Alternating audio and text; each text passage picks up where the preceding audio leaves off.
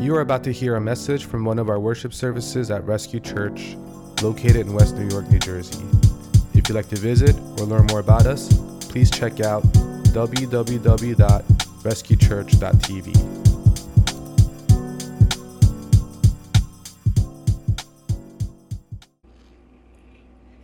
Forgiveness, this topic, why I'm so excited is because it's for everyone. It doesn't matter where you are on the journey, this is for everyone because there's always more. There's always more to accessing God's love, and that comes through understanding His forgiveness. So I'm fully expectant, whether you're here tonight, whether you're listening later, that you will receive greater healing. You will receive greater healing by just doing this physically and emotionally, you will receive healing. I'm confident of that. In scripture, forgiveness is never in the language of feelings. Forgiveness is not in that category at all. Forgiveness is actually most often talked about in the language of money and specifically in the language of debts. That's the primary place that forgiveness lives in, the language of debts. The two most common Greek translations for the word forgive. The first is aphiemi. This is the most common word translated as forgive in the Greek, and it occurs 142 times, but only 45 times as forgive. The other 97 times, it's translated as to send away or to give up a debt, to let go. The second most common word for the word forgive in the New Testament is the word charizomai. And you can see in there the word, the root word charis, the word for grace.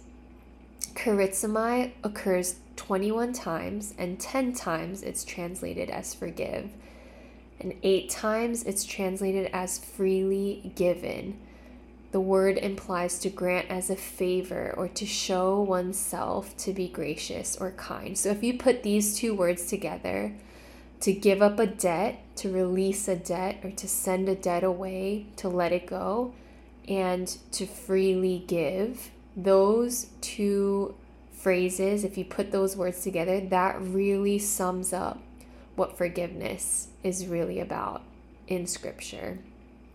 Again, it's not about something you feel, it's about something you choose to do, to give up a debt, to freely give. So, we're going to spend some time in Matthew 18. So if you guys want to turn there, Matthew 18, starting from verse 21. Then Peter came to Jesus and said, Lord, how often shall my brother sin against me and I forgive him? Up to seven times? Jesus said to him, I do not say to you up to seven times, but up to 70 times seven. So Jesus is using the language of hyperbole. He's not saying, all right, cap it at 490, guys, count up till then. He's saying there's no limit, there's no place for keeping a tally of forgiveness. If you're still counting, you're not really forgiving. Therefore, the kingdom of heaven is like a certain king who wanted to settle accounts with his servants.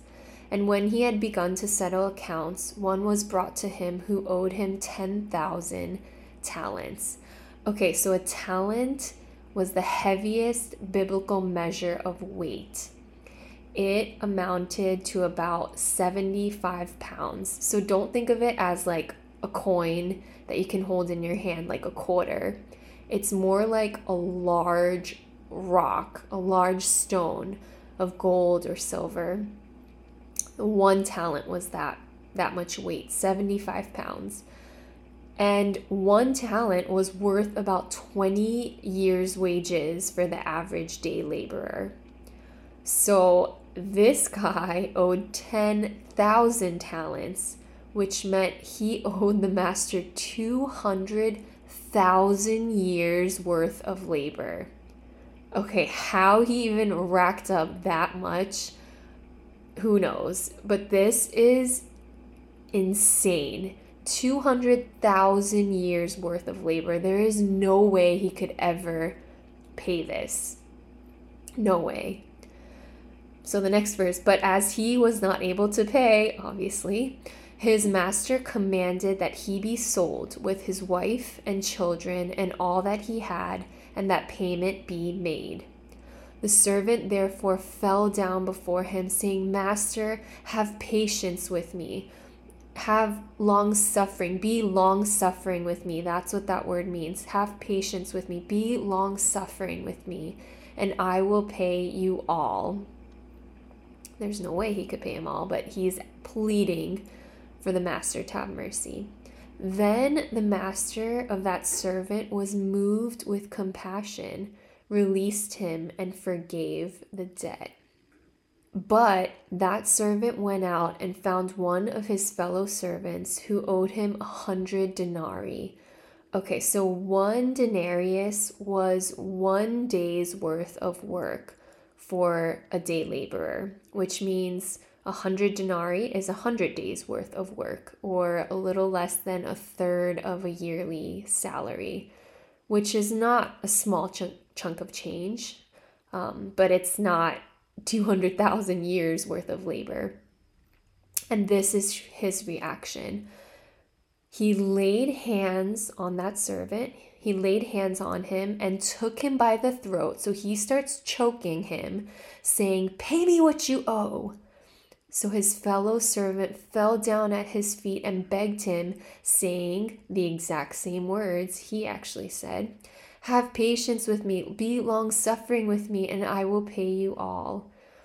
And he would not, but went and threw him into prison till he should pay the debt. So when his fellow servants saw that saw what had been done, they were very grieved and came and told their master all that had been done. Then his master, after he had called him, said to him, You wicked servant, I forgave you all that debt because you begged me.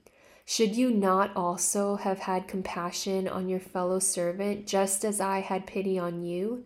And his master was angry and delivered him to the torturers until he should pay all that was due to him. So my heavenly Father also will do to you if each of you from his heart does not forgive his brother his trespasses. Okay, so for this the summary of this whole parable is that there's no way that we could pay God what we owe him. There's no way. This is the most amount of money. This is a money that amount of money that nobody could pay back 200,000 years worth of labor. There's no way we could pay God what we owe him. But God graciously cancels our entire exorbitant amount of debt. And he expects that we go and do the same to others. Instead of eye for an eye and curse for curse, we are expected to out of what we've received, out of that abundance, we are expected to give and do the same to others, do likewise, because we have received so much, because we have been forgiven so much, because our so much of our debt is released. Out of that place, we're expected to go and do the same to others. But instead, what do we see in this parable? This unmerciful servant turns to a fellow servant and demands that he pay back all that he owes, and he throws him into prison. So, this unmerciful servant, it it's not just the fact that he was forgiven so much and in comparison what was owed was so little and yet he could not give to him what he had received so freely. It's not just about the comparison of the amounts that was forgiven it's also it, we're supposed to hear this and feel like this is absurd. This guy is a fellow servant and yet he's acting like the master. He's throwing this other servant into prison, which is something that only masters, only kings had authority to do something like that. So this servant is treating a fellow servant as though he is his king, he is his master. And we're supposed to hear this and think, this is absurd. This is horrific what he's doing. So he's acting like he's the master, and he's treating the servant like he's superior to him. And when we hear this parable, it it's supposed to cause us to hear it and be like, "What? This servant is insane. How could somebody who was forgiven that much debt go and turn to a servant and treat him so unjustly, full of rage, choking him and then throwing him into prison?" How could somebody do that? That is insane that somebody could do that. That is so wicked. And hearing this parable, what is supposed to happen is what happened with Nathan and David when he says, That man is you. That man is you. When David says, That man deserves to die. And Nathan says, That man is you. As we hear this, it's supposed to turn on us and say, Is this man you? Is this man you? Are you like this man? Have you received the abundance of, of debt forgiven, a debt you could never repay? Do you then take that and turn on a brother or sister who has wronged you or offended you and say, You do not deserve my forgiveness? You have wronged me beyond anything that you, you don't deserve forgiveness. You don't deserve to have that debt canceled. Is that you? That's what this parable is supposed to do. It's supposed to turn it on us and say, Are you this man? Are you like this man? This is a picture of a stronghold in biblical times. It's a place or a means of safety, protection, and refuge. And you would have water and food behind these strongholds so that in case there was an attack or anything, that you would have resources to fortify you, um, depending on how long the attacks last. And in Scripture, God is supposed to be our stronghold. In times of anger, in times of frustration, when somebody wrongs you, when somebody cheats you, when somebody uh, manipulates you, or wrongs you in times of uncertainty and anxiety, and when fear, you're tempted to allow fear to grip your heart, this is where you're supposed to run to. This is where we find refuge, and not only refuge, but right thinking. Where your mind gets renewed in the presence of God, where you exchange your wounds, your offenses, your anxieties, your fears, you exchange it and you get God's perspective. This is the place we're always supposed to run to. God, the Lord is good, a stronghold in the day of trouble. Pastor mentioned this verse earlier. The name of the Lord is a strong tower. The righteous run to it and are safe. The Lord is my rock and my fortress and my deliverer, my God, my strength, in whom I will trust, my shield and the horn of my salvation, my stronghold. But what happens a lot of times, especially in wounding and offenses, when somebody wrongs you, when somebody cheats you, um, when somebody talks smack about you, or does something worse, abuse, right? In times of physical abuse, spiritual abuse, emotional abuse. A lot of times, what happens is instead of running to God and instinctively going to Him, we end up building our own stronghold. We end up choosing different weapons to provide us a place of safety and protection. In Ephesians 4 26 to 27, it says, Be angry and do not sin. Do not let the sun go down on your wrath, nor give place to the devil. That word place in Greek is topos, T O P O S. Topos. Do not give place to the devil. Topos, that word is the root word of the word topography. Topography is the study of land, the study of contours in land, heights, depths, things like that. So do not give place, do not give an inhabited place to the devil. In Greek, that's, that's what topos means an inhabited place. Do not give the devil a place to inhabit your soul. In other translations, this word place is foothold. Do not give the devil a foothold. And it's the same concept. Do not give the enemy any ground to inhabit your soul. Unforgiveness is the first brick in a stronghold that builds in your heart of offenses. It's the first layer of those of these bricks, unforgiveness. Because from unforgiveness, when you don't deal with the small things and the big things, when you don't deal with unforgiveness, it morphs. It doesn't just cha- stay as unforgiveness, it changes into bitterness. And from bitterness, hatred. From hatred, rage. From rage, murder. Bill Johnson says bitterness is um, murder in diapers. It's like the baby form of murder is bitterness. So you leave it there and it will morph and it will increase and it will take up higher and higher ground of darkness in your soul. That's what unforgiveness, the smallest seeds of unforgiveness, does if it's not dealt with. So now, instead of God being your stronghold, you've built a tower of darkness inside of your soul where the enemy has free reign. What Isaac said last week about, you know, come, landing strip, come here, come here, come and have your way here. That is what we do where we build a tower of darkness where the enemy can freely reign inside this stronghold.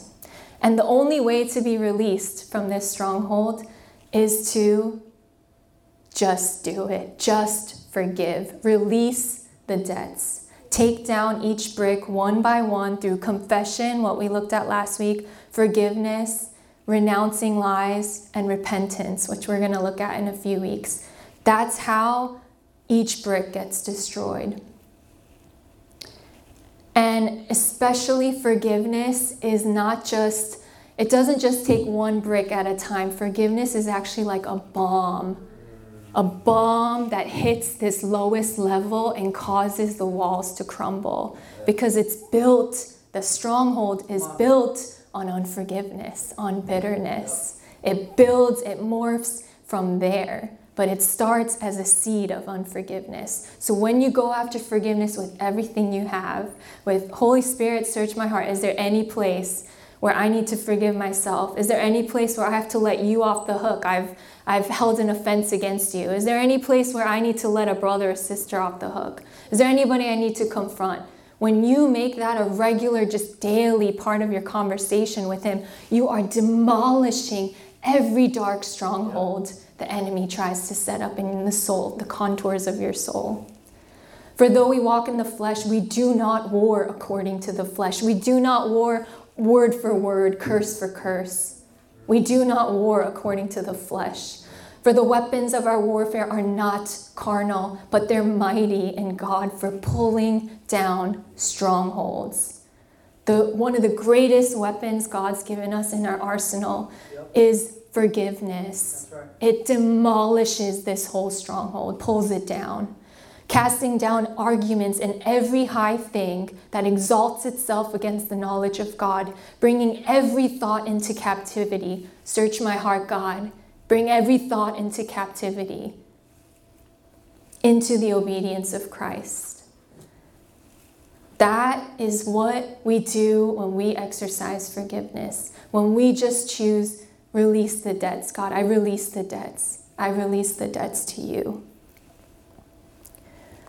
So, what forgiveness actually is, is you absorb the cost. This is saying there is a cost. There is a cost to wrongdoing. There is a cost to sin. There is a cost when somebody sins against us. When we sin against others, there is a cost. And someone has to absorb the cost. And forgiveness is saying, I will absorb that cost.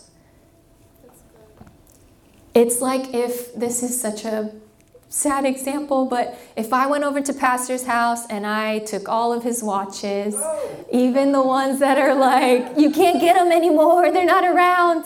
I took all of them and I just haphazardly threw them or dropped them and they all shattered.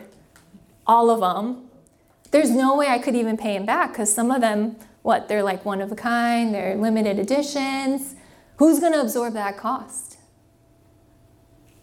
Pastor being a very loving person, right? he's gonna have to wrestle with the Lord over that, but but uh, he's gonna absorb that cost because I cannot. I, where am I gonna get those watches from? He will, by the grace of God and through the power of God, he will absorb that cost. You understand? Forgiveness is saying there is a cost, and somebody has to absorb it. It's not just just just it, it's easy. It's just, you know, just do it and it's so easy and everyone should be able to do it. What's wrong with you? No. There's an acknowledgement, there is a cost. It's costly, and somebody absorbs that cost. To forgive means you inwardly give up the desire to get even. Romans 12, 17, 21 says, Repay no one evil for evil. Have regard for good things in the sight of all men. If it is possible, as much as depends on you, live peaceably with all men. Beloved, do not avenge yourselves, but rather give place to wrath. For it is written, Vengeance is mine, I will repay, says the Lord. So when we do not give up this desire for revenge, what you're saying is, God, I dethrone you. I dethrone you as the judge because I don't think you're doing that good enough. I don't think you're doing that well enough, and I am going to sit in the place of judgment and I choose revenge. And I choose to give back what they gave me. That is what we do when we do not give up the, the desire to get even. We're saying, I can do this better than you, God. And we're living in rebellion. Rebellion. Let's just call it what it is. To forgive means you give that up. You say, God, you are judge. You, I trust you. I trust that you are just and you cause all things to come into account. That's what we do when we forgive. To forgive means you release the offender into God's hands and not your own. And to forgive means this one to release unmet expectations. So, whether it's in marriage or friendship or leadership, authority figures, your parents, whether legitimate or not, if you have expectations that are unmet, then there is a need either to have if you if you don't end up having a confrontation, a conversation, all of that, sure have that. But if still after all of that you still have expectations that are unmet, you must release your expectations because it's in the same category of offense and forgiveness.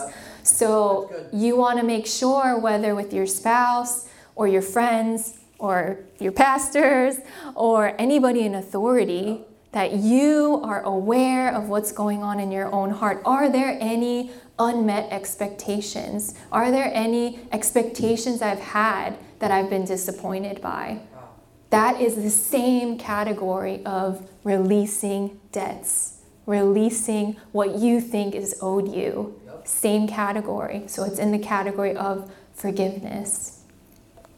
What forgiveness is not, we already mentioned it. It is not over here. It's not a feeling. It's scripture never talks about it as a feeling. It is a choice. It is an action you choose. It is a debt you release. That's the category of forgiveness.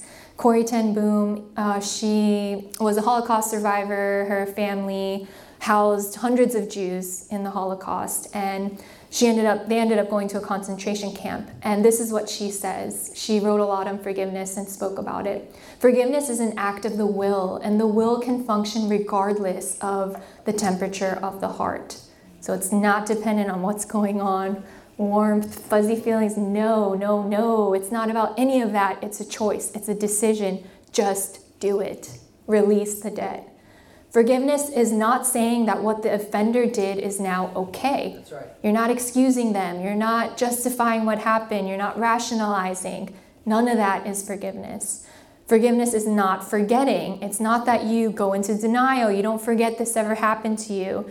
It's not that forgiveness erases your memory. Forgiveness removes the power of that memory over your life. If you're not living in forgiveness, it still has power over you, whether you know it or not. So, forgiveness removes the power of that memory, of that event over your life. Forgiveness is not the same thing as reconciliation, and I don't have time to get into fully the difference, but forgiveness does not require an apology. Sometimes you will need to, you know, confront somebody, you will need to confess and ask for forgiveness.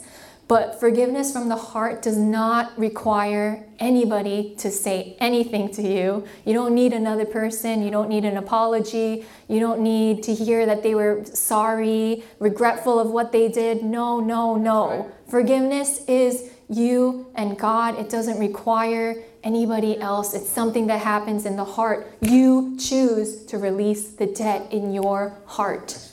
You don't need anybody else there. Forgiveness is not trust. You don't need to let them back into your life. You don't need to be a doormat. You don't need to say everything's yes. No, forgiveness and trust are very different things, and they're not the same. What forgiveness does in our lives, it removes Satan's ground. We talked about this, topos. The only authority the devil has in your life is the authority you give him the only authority he has. When we choose to live in right thinking with God, we allow Him to search us.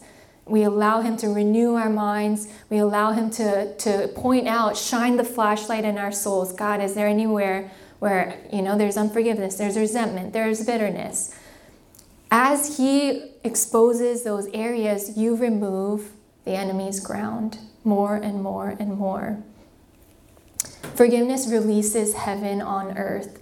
The unseen world is altered whenever you do something that's in agreement with heaven. Always, always, heaven on earth. That's why Jesus taught us to pray the Lord's Prayer. It's always altered when you do something in agreement with heaven. I remember about probably now almost 20 years ago, I remember the first time out loud I prayed a forgiveness prayer for my dad. And I was with my mentor and I felt nothing. I wasn't crying. I I hadn't seen him in like a decade. So it's not like I've been thinking about him, but I just chose I'm going to forgive him. I, I spoke it out loud. I blessed him. I interceded. God, break off every chain the enemy has on him, wherever he is. I just blessed him. I released him. And when I did that, head to toe, my body was buzzing on the inside, like vibrating. Um, and I remember God speaking to my spirit saying, Heaven, this is the atmosphere of heaven. This is the atmosphere of heaven, and it's being released on earth. It's being released through that prayer, it's being released. Forgiveness, unlike anything else, it releases heaven on earth because it's so counter to the world's culture, to the systems of this world. There's nothing like this. There's nothing like the forgiveness of God. There's nothing like releasing debts and absorbing that. There's nothing like that in the world system. So, this releases heaven on earth in the most powerful, beautiful way. It allows you to move forward with your life. You are the primary beneficiary of forgiveness. The enemy, you know, the Matthew 18, he becomes a prisoner. He's thrown into jail and the torturers are released. The enemy wants you to live as a prisoner of your past, as a prisoner of what happened to you, what you did, what you didn't do, what others didn't do for you, what others did do to you. He wants you to live in the prison of your past. Because when you live there, you cannot see or hear God clearly. You cannot see your present clearly, and you have no hope for your future. And that is what the enemy's after. So you get to move forward with your life. You get to remove every shackle and step out of those prison cells when you choose forgiveness. It removes the poison in your thought life. So, what happens when we're offended? And I would say, even when we're offended and we decide, you know what, I'm gonna go I'm gonna go confront them, and you haven't walked through forgiveness yet, already you're deceived. Already your view of the situation, of that person, of what they did, of what, what they were thinking, of their motives, you've already been poisoned in your mind, and you haven't gone to the Lord to get that cloud unclouded. You haven't gotten depoisoned from the Lord, from asking Him to forgive you, from asking for His perspective. Unforgiveness poisons your thought life. You think, and, and the enemy uses reason. He, it, you know, you listen to people that are highly offended, it sounds reasonable. Like, yeah, that's not right what they did. Like, there's reason to people holding on to offense. But the enemy wants to poison that, like he did in the garden when he started with the lie. You know, God, the lie was, God is withholding something, Adam and Eve, right? God's withholding something from us. And it poisoned their thought life because it poisoned how they view God, poisoned how they view each other. So forgiveness removes that poison in our thought lives. And it puts you in a, this is the best one. Well, they're all good, but it puts you in a position to receive a greater blessing I know this church is all about greater blessing. So, Luke 6 38, it says, Give and it will be given to you. A good measure, pressed down, shaken together, running over, they will pour into your lap. For by your standard of measure, it will be measured to you in return. That's why Jesus says, if you don't forgive, neither will your Father forgive your trespasses, because it's the measure you use with others, with yourself, with God, that's the measure that's given back to you. So, this statement, if you don't forgive, neither will your Father in heaven forgive, that's not a punitive statement. That's not a punishment statement. It's descriptive. It describes how our souls work, it describes how forgiveness works. This is a quote by N.T. Wright, um, a New Testament scholar. Forgiveness is like the air in your lungs. There's only room for you to inhale the next lungful when you've just breathed out the previous one. If you insist on withholding it, refusing to give someone else the kiss of life they may desperately need, you won't be able to take any more in yourself and you will suffocate very quickly. The lung is either open or closed. If it's open, able, and willing to forgive others, it will also be open to receive God's love and forgiveness. But if it's locked up to the one, it will be locked up to the other. This is descriptive how forgiveness works. It's descriptive, not punitive. And two categories that I do want to mention briefly. Um, Pastor mentioned it first, but self bitterness and self judgment some of these statements, if these ring through your head, it's like, nee, nee, nee, like alarm, alarm, like this is this is you. Um, I can't forgive myself. I don't deserve God's forgiveness. I did this to myself. I'm a terrible person. I'm so stupid. And it's statements that result from something you did and a consequence you're living in as a result. I remember like many years ago thinking oh, I've been going around this mountain again. Like, dang it, like, this is my fault that I'm going around this mountain again. And self bitterness, what it does is that might be a true statement. Like, maybe, yeah, you know, you should have maybe not done that. And it would have saved you some pain, it would have saved you some years. But self bitterness talks like this instead of the ability to see the power of God's redemptive work, how he's able to redeem all things and turn it around and work in a different timetable than you think. Self bitterness is very self focused. I did this, so I will I I deserve this consequence. That's why I'm delayed. That was my thought. That's why I'm delayed. That was my thought process. And in those statements, there is no room to view God and His redemption and what He's able to do and how He's re- able to redeem all things. So, self bitterness, self judgment is a lot of I, I, I, I. And this is actually one of the greatest forms of pride because you're holding yourself to a higher standard than what God is speaking over you. You can't even hear it because you're just focused on yourself. And you're, you're holding on to what you did and the consequences of what you did. And you, you're not releasing yourself. You're not letting yourself off the hook. And you can't hear and receive God's forgiveness. So monitor your self talk. Does the voice sound like God's voice? Does it sound like a voice of condemnation? And the other category is offense against God. And this usually happens because we have an unfulfilled expectation of God. Maybe he didn't do something you thought or hoped he would, or he didn't do it in the timetable you thought or expected he would. Maybe, you know, there were promises he spoke over you, prophetic words you got, and none of them have come to pass, and you're offended at God because of it.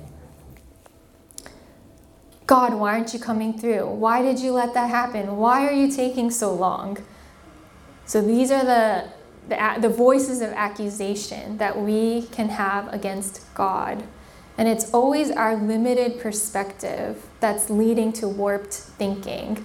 But if it's there, you want to release it. You want God to point it out. He already knows it's there and he's there's no shame. There's no, what you want is exposure. You want the light to expose that there's places where you've been disappointed.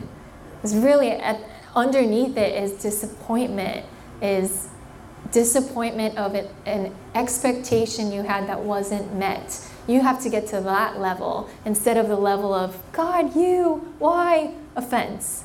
Deeper underneath that is pain, is disappointment get to that layer.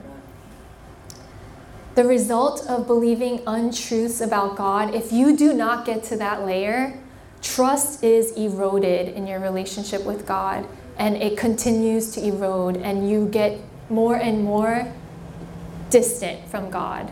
You'll keep him at arm's length. Again, Adam and Eve, God is withholding from us. That's the lie, and it leads to a break in trust. So when we are exposing, allowing God to expose what's in our hearts, to show us, is there any offense? What you're doing is you're saying, I want this bridge repaired, this gap that's between us, God. No pretending, get to the bottom layer, get to the bottommost layer so that trust is restored and deepened. So, the steps of how to forgive, actually forgive. Um, First, it starts with acknowledging there's an offense in your heart. And this sounds obvious, but so many people think thoughts like, it wasn't that bad, it happened so many years ago. My parents, they didn't meet, that's, that's all they had to work with. Minimizing, denying, rationalizing. All of this is not acknowledging and actually, when, when we do all those other things, there's still pain underneath. There's childhood wounds, there's unmet needs from when we were younger. But what happens is we never get to that layer where there still is loss and grief and unmet expectations and unmet hopes and grievances. But when we don't acknowledge that and we live in denial, minimizing, rationalizing, that grief, loss, pain, it doesn't just stay again in a neat little corner tucked away, it morphs. The grief, the loss, it turns into apathy, it turns into depression, it turns into body ailments. It, it morphs, it changes. So that is not helping you at all, denying, minimizing, rationalizing. You want to open yourself up and say, God, is there any offense? even from childhood, God, that still my soul is carrying the memories of. You want to ask Him to search you, especially if There's areas of, I don't know why I'm, I have depression. I don't know why I'm holding grief. I don't know where it comes from. I don't know why I have bodily ailments. These symptoms are like red light indicators, like there's something deeper. Get to the deeper root. Those are just symptoms. Give it to God, you know, as the next step. Grieve before God. Do this process with God. Set the time aside to do this. There's no shortcut to healing. There's no shortcut. You must get away with God alone and give it to Him. And everything starts with remembering God's forgiveness of you. We looked at that in Matthew 18, and I don't think I have time to get into this, but Luke 7 41. It's another passage about debtors. There's two debtors, the alabaster jar and the woman. And I'll just skip to the last verse where Jesus says, Her sins, which are many, are forgiven, for she loved much. She poured out that alabaster jar, jar and wiped Jesus' um, feet with her tears. But to whom little is forgiven, the same loves little. When we remember God's forgiveness of us, our understanding of God's love increases, it expands in our soul. It expands because we're so moved and, and in awe of how much he how much debt he absorbed to give us freedom.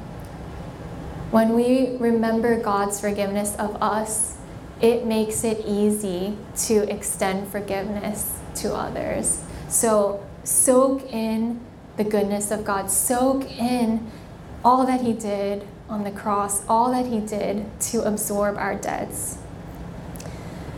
And confess any sin. Usually, when there's an offense, there's a counter offense, there's a counter reaction that is sin. Even when someone does something against you and you did nothing wrong per se, there often is a counter offense. There's judgment, there's bitterness. So confess 100% of your part in that. And then just choose, just do it. Choose to release the debt owed. Hand the person over to Jesus because God will always supply you with the power to back up anything He asks you to do, anything in Scripture that's a command. He not only gives you the command, He gives you the power to back up everything He asks you to do. 2 Corinthians 9 8 says, God is able to make all grace abound to you, that always having all sufficiency in everything, you may have an abundance for every good deed. Every good deed, every good thing He's asking of you, He abundantly supplies the power for you to obey what He asks you to do. So we should never be praying, God, help me to forgive, blah, blah, blah. That is a dumb prayer. He's already given you everything you need. Just do it. And He will back it up with His power and He will change your heart, something that you could never do for yourself. He will do that if you will just choose to release yes. the debt. Determine in advance to forgive and live redemptively. Choose in advance before any of offenses start. Just say, God, I commit to living a redemptive life. Because what the enemy wants is eye for eye, tit for tat, wound for wound. And what Jesus wants is for us to be so radically transformed that we're redemptive agents in this world, where we can receive and absorb debts and give blessings back, and the, he- and the atmosphere of heaven is released. He's wanting us to be freed up to be creative, redemptive agents in this world. And that's what we do when we choose forgiveness. So I'm going to wrap up here. This has come up a lot. It's come up, Pastor spoke about this a few weeks ago. Isaac mentioned it last week. And this story is just it was so on my heart to share just a few things about this story because it is full of forgiveness. So when the father runs out to the son, you guys heard no respectable Jewish man does that because you'd have to lift up your robe and show your bare legs, and respectable Jewish men do not do that.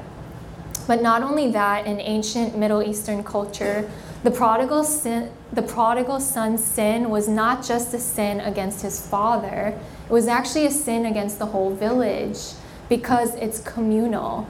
It's communal, the identity. And so when he comes back to his hometown, it's actually a common practice for a Jewish son who lost his inheritance among Gentiles. It's common practice that when he comes back to his hometown, if anybody sees him, there's a ritual where you take a large pot and you'd smash it in front of his feet and you'd yell at him and you'd basically communicate that he's been disowned from the entire community he's been excommunicated. This is a common Jewish practice. So, for the father to run out to the son before anybody else can get there and to embrace him and hug him, what he's doing is he is absorbing that cultural shame on himself because now he is the one that looks shameful, running, baring his legs he is taking that shame on himself. And he is showing the whole village the standard of how you are now supposed to relate to my son. You relate to him with honor, not with shame. That's what the father is doing in this whole story. He's setting the standard. And in that, he absorbed all the guilt, all the shame of this son upon himself. Jesus in Hebrews 12, it says, For the joy set before him, Jesus endured the cross, despising its shame, scorning its shame, thinking nothing of the shame, and sat at the right hand of the throne of God. He thought nothing of the shame that he bore on his own body, the debt that he absorbed into his own flesh he thought nothing of it. He despised and scorned that shame that he absorbed. And he's saying, Will you, my son, my daughter, will you go and do and be likewise? See, when we fully understand the Father's heart, when that just gets into the deepest places of our soul, it becomes so easy to release a debt of a hundred denarii it becomes so easy, it becomes logical. Of course, I would do that.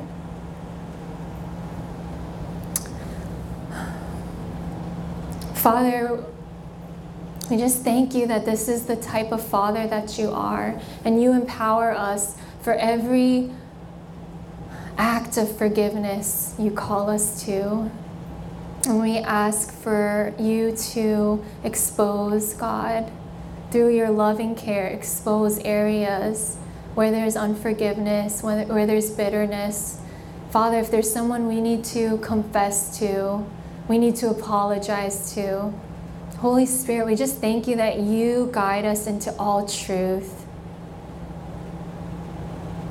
And so we just allow you to lead us and we say, We need you. And we thank you that your power gives us everything we need to choose forgiveness, to choose to release all debts. In Jesus' name, amen. So I want us to, like last week, break up into groups of three, um, same gender, and just ask these questions. And there's a handout that I'll give you guys too. Um, but first, is there anyone you need to let off the hook, whether that's yourself, God, or another? And really examine the self one because that's the one that was really highlighted um, prepping for tonight. Yep. that amongst us that that was the one we really needed to go after. So um, just throwing that out there. Confess any unforgiveness judgment bitterness. So share that with the group. Oh when we're doing the first step is there anyone you need to let off the hook no long narratives. There's no need to share your full story. No, no, no, no, no, no. We're not doing that tonight. Tonight, it's just it just, yes, there is somebody, it's this person, you know. And then this is the part confess any unforgiveness, judgment, or bitterness. Again, you don't need long narratives, just say it's there, confess it. And then pray using the sheet. So, um, yeah, if you could help pass those out. So, there are some prayers written up um, that you just walk through pray those prayers, and then afterwards, the other two people in your group are going to pray uh, a blessing over you and release forgiveness on you. So after that first person shares, then you move on to the next person, and then you move on to the third person, like that. Okay? Great. Excellent. That was so good on the father absorbing the shame. Beautiful. It was a school there, culturally and uh, truth. I want to just, I didn't know she had this, so I don't know what's on there, what's not on there, so I'm going to just, uh, I can't, I won't be able to read it while I'm talking, but not that smart. So, but what I, I do want, I want to, I want to just bring up a few things, because sometimes we don't think of these things, and maybe she did think of these things, but can't read it in. 15 minutes reading one piece of paper. So, sometimes you need to forgive your father. Mm-hmm. Let's say your father was absent. Mm-hmm. Let's say he was abusive. Let's say he lived a destructive life and died early. I'm not talking about someone died because they got sick, but I mean like he like let's say drank himself to death or something, or, or died of a drug overdose. You you have to forgive your father. Let's say you had a father, but he was abusive. You're going to have to forgive him. Let's say you had a father who was not ex- an example of Christ in your home. Mm-hmm. Like, he did not love your mother like Christ loved the church. I can keep going on and on and on and on. Let's say you did not have a nurturing mother because your mother was too busy working because the father was absent right? Let's say because your father did not protect you, God forbid you were abused physically or sexually, right? I'm gonna, I'm gonna give you a few more just so you understand.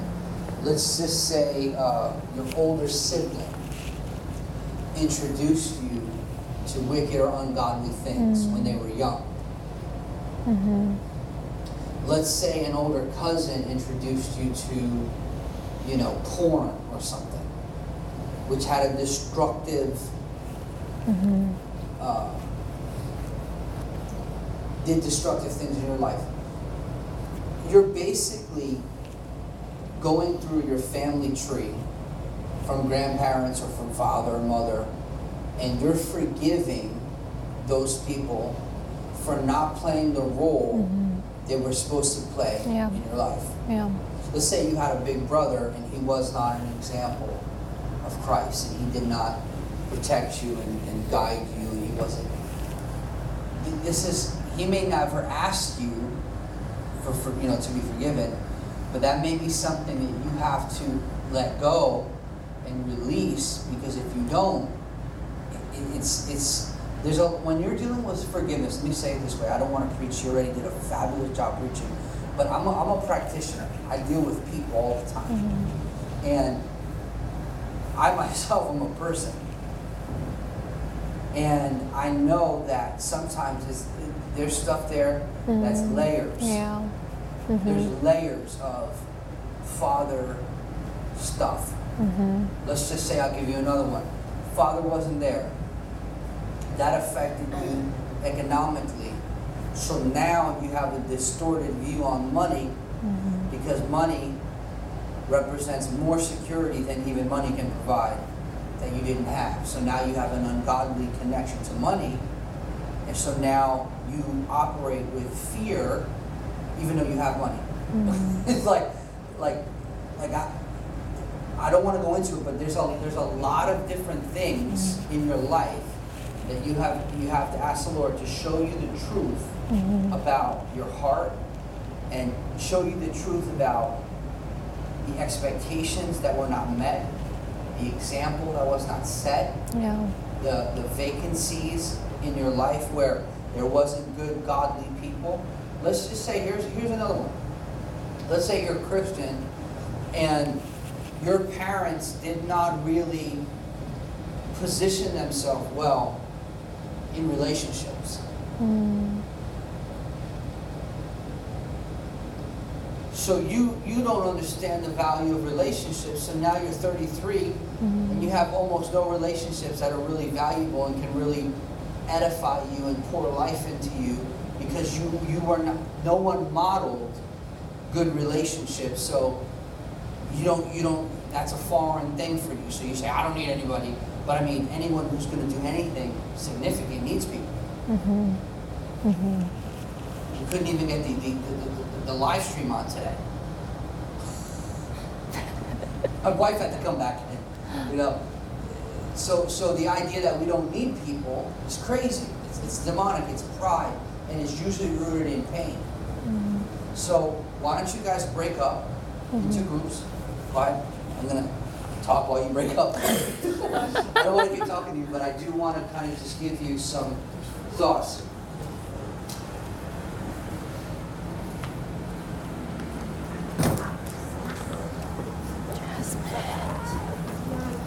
What I want to do is I want to pray over this time while you guys get together. This is very important. Lord, Should we we thank split you for this time. We thank you for Tina setting aside time. Thank you that she's really concerned about the health and the freedom of your people, Lord. I pray, God, that we would use these moments to breathe life into us and to show us the truth. Help us to help us to know who to forgive mm. and what to forgive, because you've given us the authority to forgive. Yeah. But help us to know exactly and specifically. Mm-hmm. And Lord, if there's people that we need to ask for forgiveness from, mm-hmm. show us, Yeah. Holy Spirit. In Jesus' name. Mm-hmm. Do you guys want to move a little? Yeah, sure. Like spread out a little. Are you okay with that, Jasmine? Are you okay if we move over a little?